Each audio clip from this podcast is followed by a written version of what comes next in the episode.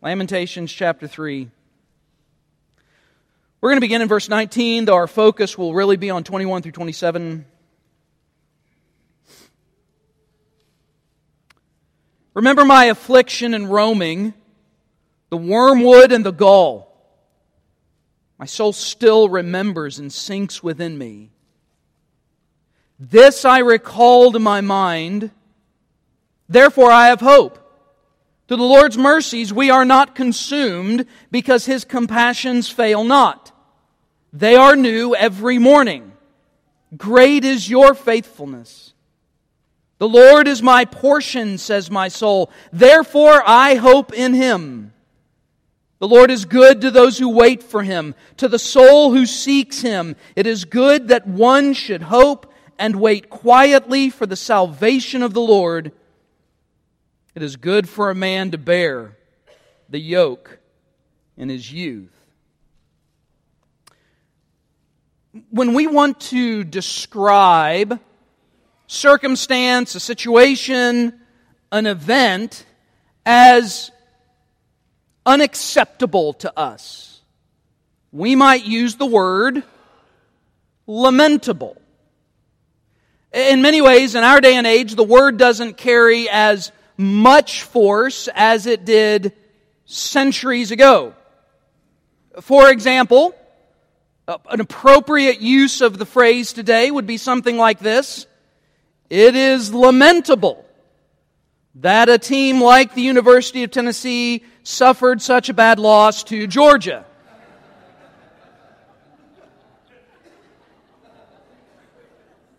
And it is lamentable that some are happy about it. All right, so this this is a this is the right and appropriate use of the term.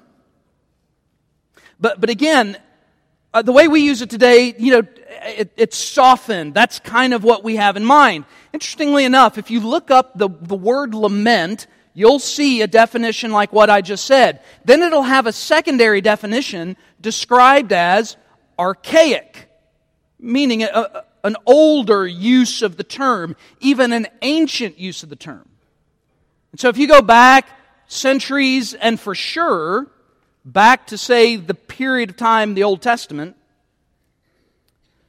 lamenting involved deep grief and anguish. It was far more than just some kind of unfortunate mishap. It was something far deeper than just, you know, something that we would prefer not to have happened but happened anyway, or something that maybe isn't to our liking. To lament was to express deep heartbreak. In fact, there's a, number of the Psalms that would be described as laments. And, and in many of them, it is the psalmist, David, and then others who, who are expressing their, their utter dismay at, at whatever situation they are facing. It could be personal, it could be for the nation of Israel, it could even be broader than that and describe you know, the, the deep pain and suffering in the larger world. So, so a lament was, was written. And in, the, and in the book of Psalms, this was designed to help the people of God express their, their deep grief, yet at the same time confess an abiding trust in God and His goodness and His faithfulness.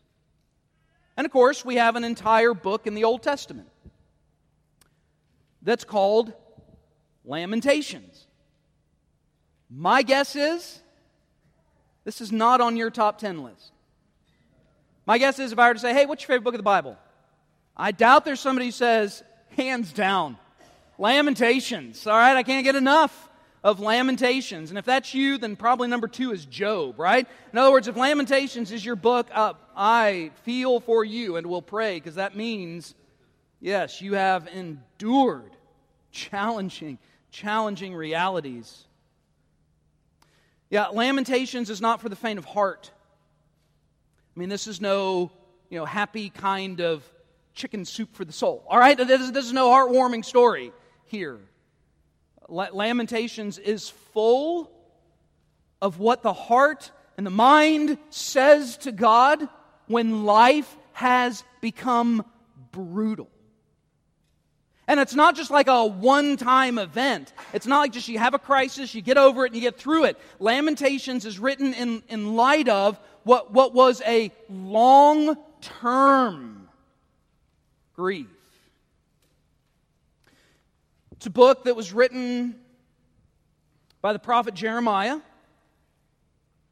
It, it comes right after his prophecy, named after him, the book of Jeremiah.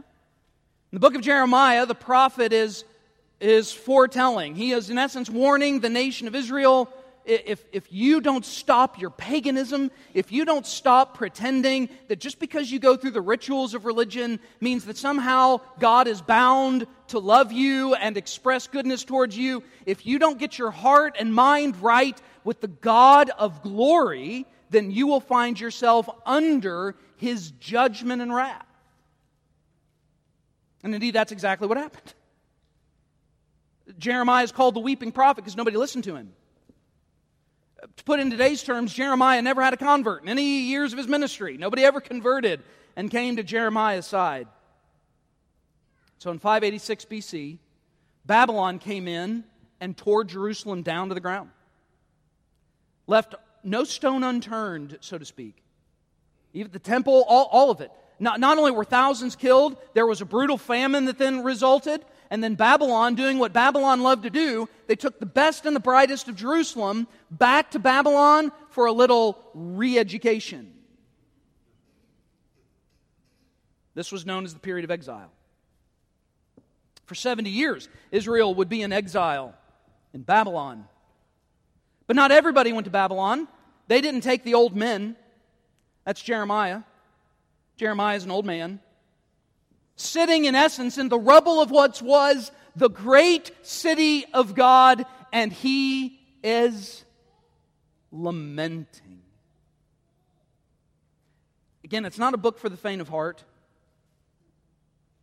And don't worry, we're not going to spend our time lamenting with all of the lamentations that Jeremiah laments, all right? I've taught the book. If you want to go back to somewhere around 2015, 16, on our sermons. I'm sure you can find them, all right, if you want, if you want to do that. Instead, though, in the midst of what is, David pouring out his heart to God, his, his, his grief over what the city is experiencing, his grief over the condition of God's city and God's people, what it's like to be under the harsh providence of God, in the midst of what is lament after lament after lament, is one ray of sunshine perhaps the only phrase in the book of Lamentations you may recognize if you've never read the book. Only because of the song we sang just a little while ago. Isn't it striking that one of the great hymns of hope and faith that we have comes out of one of the most disturbing books of the Bible? You'd never guess that the phrase, Great is thy faithfulness. Mercies are new every morning comes out of a condition like what we just described. But this little bright spot, where Jeremiah kind of rises above what, what is the grief that he is experiencing, the, the reality of life in Jerusalem, he rises above and, and, and I think gives us what it looks like when we force ourselves to meditate on what we know to be true about God. This is what Jeremiah does. He, he, he forces himself to bring his theology to bear on his circumstances. Rather than the other way around, by the way. Not allowing his circumstances to be brought to bear on his theology. Instead, he reminds himself of what he knows to be true. So this morning we're going to take a look at, at Jeremiah's words of faith and hope because again, if we were to do the rest of you know of Lamentations, and uh, we would all again we'd all just be lamenting. All right, so we don't want to just we don't want to just find ourselves in a continual uh, series of of lamentations. Instead, we are going to force ourselves to think very carefully and clearly about who God is. Now, let, let me make sure, and I, I hope I have everybody's attention at this point Because I know from now on it may come and go. All right, I get it. Don't, don't worry. I understand how the preaching thing works, okay? I'm good, and I'm good with that. I do the same thing when I listen to preaching, all right? I could very well be doing the same thing right now while I'm preaching. All right, so I understand that this is how it can work, okay? But I do want you to hear this. In fact, I almost didn't preach this text because Jeremiah is speaking these words out of a situation that resulted because of God's judgment. I want to make it clear. I've said this for sure on Wednesday night twice. Maybe I said it last Sunday morning. I want to be unambiguous as I know how to be. The foolish people that say this storm is God's judgment against this city are terrifyingly speaking for God when they don't know. Do you hear what I just said? It is the fool that is saying those kinds of things. So that, that's why I want to make sure we understand. I am not equating the context. However, the bottom line experience is still kind of the same, though, right? Whether it is Jeremiah and Israel under the judgment of God and experiencing the harsh realities of that, or the people of God struggling through what is a collective, community wide experience of grief, of harsh providence. I think Jeremiah's words of encouragement apply regardless of context. And so, so notice, notice what Jeremiah does. And I want to point this out before we get to some points. And, and, and I promise you, I probably promise you, this won't take long, all right? But are you allowed to do that? Are you allowed? I don't think so. But notice, notice what he does in verse 21. So, chapter 3, Jeremiah really lays out what, what is where he finds himself. He, he talks about his, his his flesh feels like it's falling off his bones, feels like his teeth are breaking apart. I think that's imagery of, of not only grief and, and what he feels like is this inward, you know, kind of going downhill, but gritting of his teeth so hard that they're, they're breaking under the grief. He's even saying, I don't, I don't even know if I'll ever see hope again. That's the language until you get to verse 21. And, and I don't, and I think verse 21 is a transition, even though it is put with verses 19 and 20 in, in your text. I think it really belongs to verse 22 and following, because here's what Jeremiah says This I recall to my mind.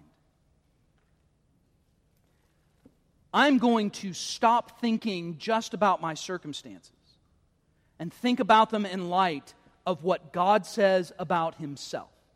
That's what Jeremiah is doing. I'm going to root my experience in the midst of my pain and the harshness of the reality around me and what I know to be true about God. So this I recall to my mind.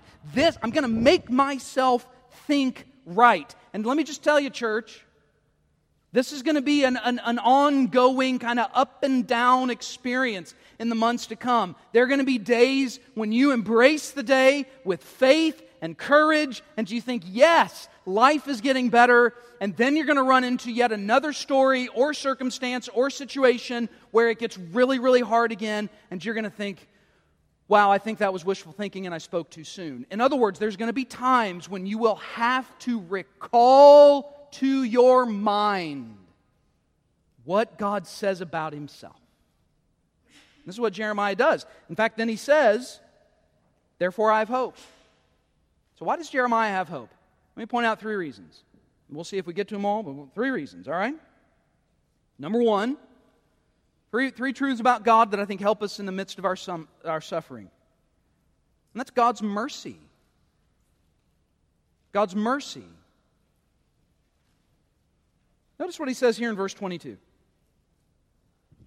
And again, I, I, think the transition of therefore I have hope, the word therefore is not there to sum up what has just been said, but what's about to be said. Therefore, I have hope because through the Lord's mercies, we are not consumed.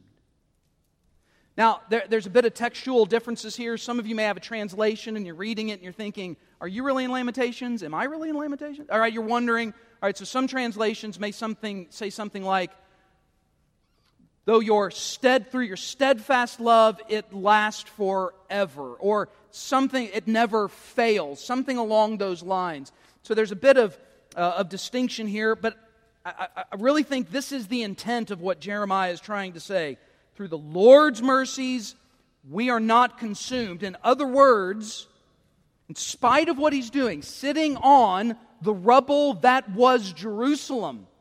By the way, I think that's literal. I'm not using a metaphor there. If you do the background of the book of, of, Lamentations, I think Jeremiah literally sat down as an old man at the end of his ministry, near the end of his life. Everything he prophesied came true, and I think he's literally on a pile of rocks writing this. And what's his comment? Well, for three chapters and 21 verses, it's a lot of, this is brutal. But then what does he recall to his mind? It's almost as if he has to tell himself, but you know what? I am breathing in the air. I'm writing down words. In other words, I'm still alive, and God has still been faithful to me. And there is still a city that belongs to the people of God. And there is still a God who's made a covenant promise with those people. In other words, God did not utterly consume his people. God showed mercy by sparing them. I know that sounds like an odd thing to say. In spite of what is intense grief here, Jeremiah realizes no, there's still God's blessing and goodness toward me because I still have life and I still have life with God. That's what Jeremiah is saying. By the way, let me commend you. This is what I've heard time and time again coming out of your mouths. I've heard this come out of the mouths of people who have nothing, who have said, God was merciful to us. God was merciful to us. How profound is that? Because I will tell you, there are a lot of people in this city who do not utter that confession of faith. There, there are many who maybe do not speak in those terms even today. Jeremiah is recalling this to mind because we still live, because we still have breath, because we are still under God's steadfast love. It is forever, it never fails. Through His mercies, We've not been consumed. I've said before that one of the greatest signs of God's grace is the fact that there is a Genesis chapter 4. Right? And you can keep going. One of the greatest signs of God's grace is that there is a Genesis chapter 7. That's after the flood. One of the greatest signs of God's grace that there's a book of the Bible after the book of Exodus. That there is still a nation of Israel. It is one of the great signs of God's grace. Through his mercies, we're not consumed. Now, he's not done, though, talking about that mercy of God. Notice this next phrase because his compassions fail not. And then he gives that, that great statement 23 they are new every morning. Great is your faithfulness. I want you to notice something here. Here's what I love about how the New King James translates this it says, through the Lord's mercies and because of his compassions. Those are weird terms, aren't they? Isn't the plural word of compassion, doesn't that sound odd? Has anyone ever come up to you and say, said, I really appreciate you for all your compassions? Right? It doesn't, I mean, when you hear it out loud, it, it sounds odd but that's a very intentional theological way to put it. It's not just God's mercy and God's compassion. When you add the plural, when you change the ending and you say mercies and compassions, this gets very practical, right? That is a way of saying there are very intentional, specific things God is doing on our behalf. And so we have hope. Jeremiah says, Therefore I have hope because there are, there are these mercies of God multiple, many, not just one ambiguous kind, specific mercy for specific conditions and circumstances. There is this, these mercies of God. There are these compassions of God. These direct, specific expressions of love. And then to add, and they're new every morning. That, that is such a great phrase, is it not? Now, understand what he means. When he says they're new every morning, that, that's not a way, that doesn't mean so there's brand new mercy never before seen. I, sometimes you hear people kind of interpret it that way. Like, you know, you hear people saying, well, God, God's going to do something new and different, and He's doing something He's never been done before. There's a limited number of examples of that, by the way, where God does something that He's never done before. Okay?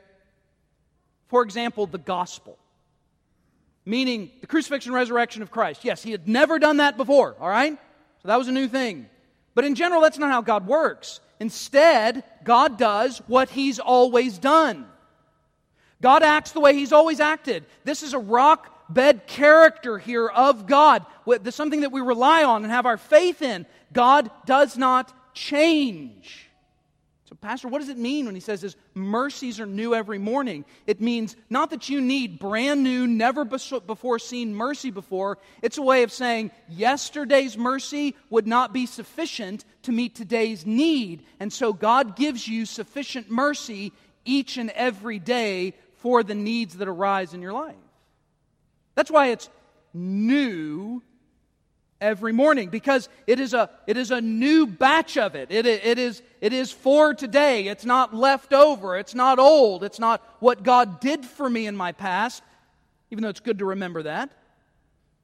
God continues, and it's, it's a new mercy every morning. You know, I, I think of it kind of like this think about the food that you eat. I mean, day in and, and, and day out. Well, let, us think about, about breakfast. I, am not going to make you raise your hand, though if you want to, you can, all right? All right? Is there anybody here that has the exact same breakfast every day, almost every day? Have the exact same thing, all right? Okay, all right, there's a few hands out there, all right? I can tell you my boys largely do, all right? Some of you do. I want to ask, and how many of you does it involve a children's cereal? All right, but I'm not going to do that. I think it does, all right? Lucky Charms, straight half and half. Now, that's a good breakfast, all right? That would be a good I'm, I don't do that. All right, don't worry. And you hear that and you think, well, he'll be dead by next week if that's that's not what I do for breakfast. But so, you know that we get into a routine, right? Now, that is a new breakfast every day. Even if every day it is toast and bacon and eggs, every day it is a new breakfast. You don't cook breakfast today and leave it at the table for tomorrow. It's new every morning when Jeremiah says your, your mercies and your compassions, not only do they not fail, but there's new, fresh mercy. Not brand new, like never seen before, but there is new and sufficient mercy each and every day. And, I know there's a lot of folks in here who wake up now every day once again faced with the realities of life that were not the realities of life three weeks ago. In fact, none of us, when we gathered here three weeks ago, could have ever imagined that life would be as it is now. Again, these words would have been a lot different, right? Three weeks ago. My encouragement, my word to you, and I I hope it's not just my word, it, so it, it is the word of God, and I hope, I hope it meets then the very deepest needs that are in your soul. His mercies, His mercies have, have never failed. His, his compassions have never failed. They've always done what He promised they would do. And they are new for you every morning. And can I give you really good news about that, church? He doesn't do it because you deserve it. He does it because He loves you. Because He loves you. Because God, in His goodness and grace, loves you.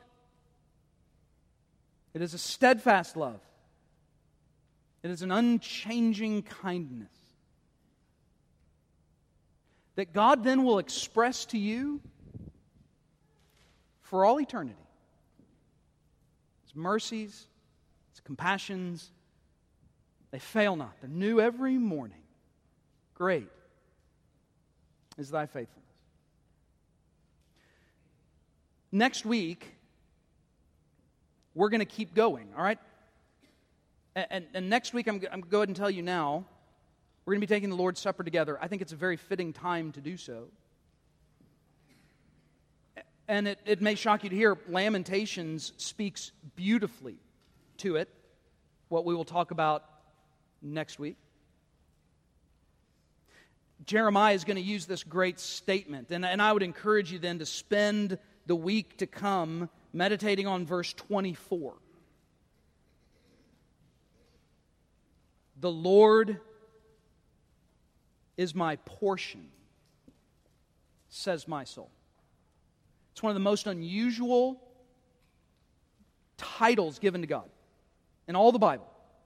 We understand the Lord is my rock, the Lord is my shelter, the Lord is my refuge, the Lord is my tower. These are all metaphors that you find in Scripture.